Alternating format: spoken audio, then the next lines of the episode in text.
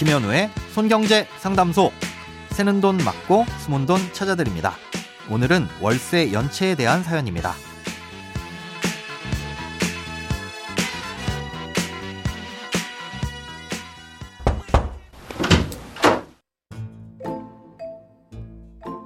안녕하세요. 저희 어머니께서 월세로 세를 주고 계시는데요.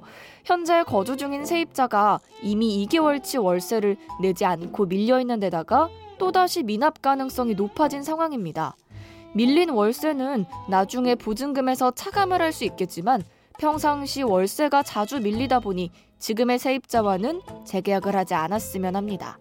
계약 만기가 올해 4월인데 만약 재계약을 하지 않고 나가달라고 했을 때 세입자가 계약갱신 청구권을 사용하겠다고 하면 거부할 수 있을까요?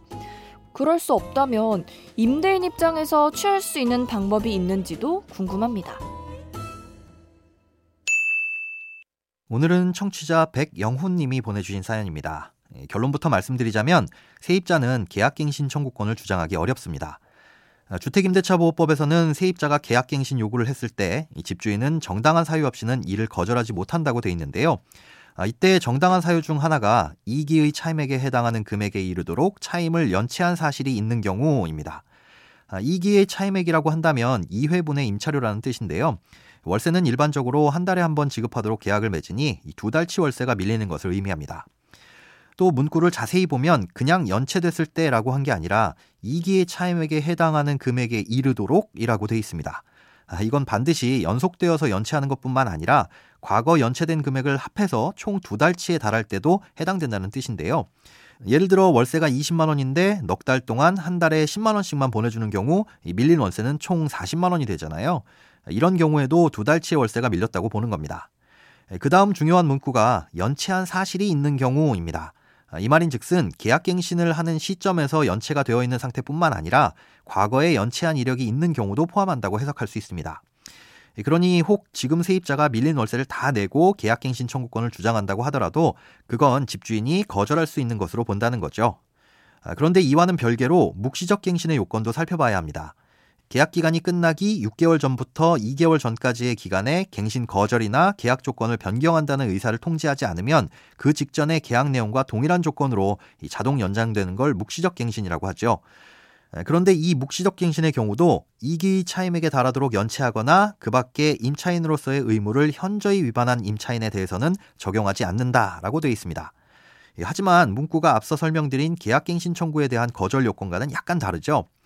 연체한 사실이 있거나가 아니라 연체하거나라고 되어 있습니다. 아, 이건 묵시적 갱신이 해당되는 2개월 전까지의 시점에서 연체가 되고 있느냐를 따져본다는 의미에 가깝습니다.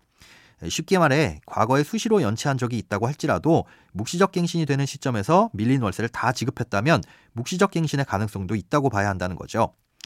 아, 그래서 지금 세입자분과 더 이상 계약을 연장하고 싶지 않으실 경우 분쟁을 예방하기 위해서 사연자님이 해야 할 일은 계약 만기가 돌아오기 두 달 전까진 계약 종료 의사를 명확하게 통지하시는 겁니다.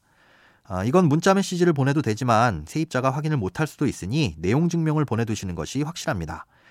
또 연체된 월세에 대해서는 연체 이자를 청구하고 나중에 보증금에서 밀린 월세와 이자까지 공제를 하는 것도 가능한데요.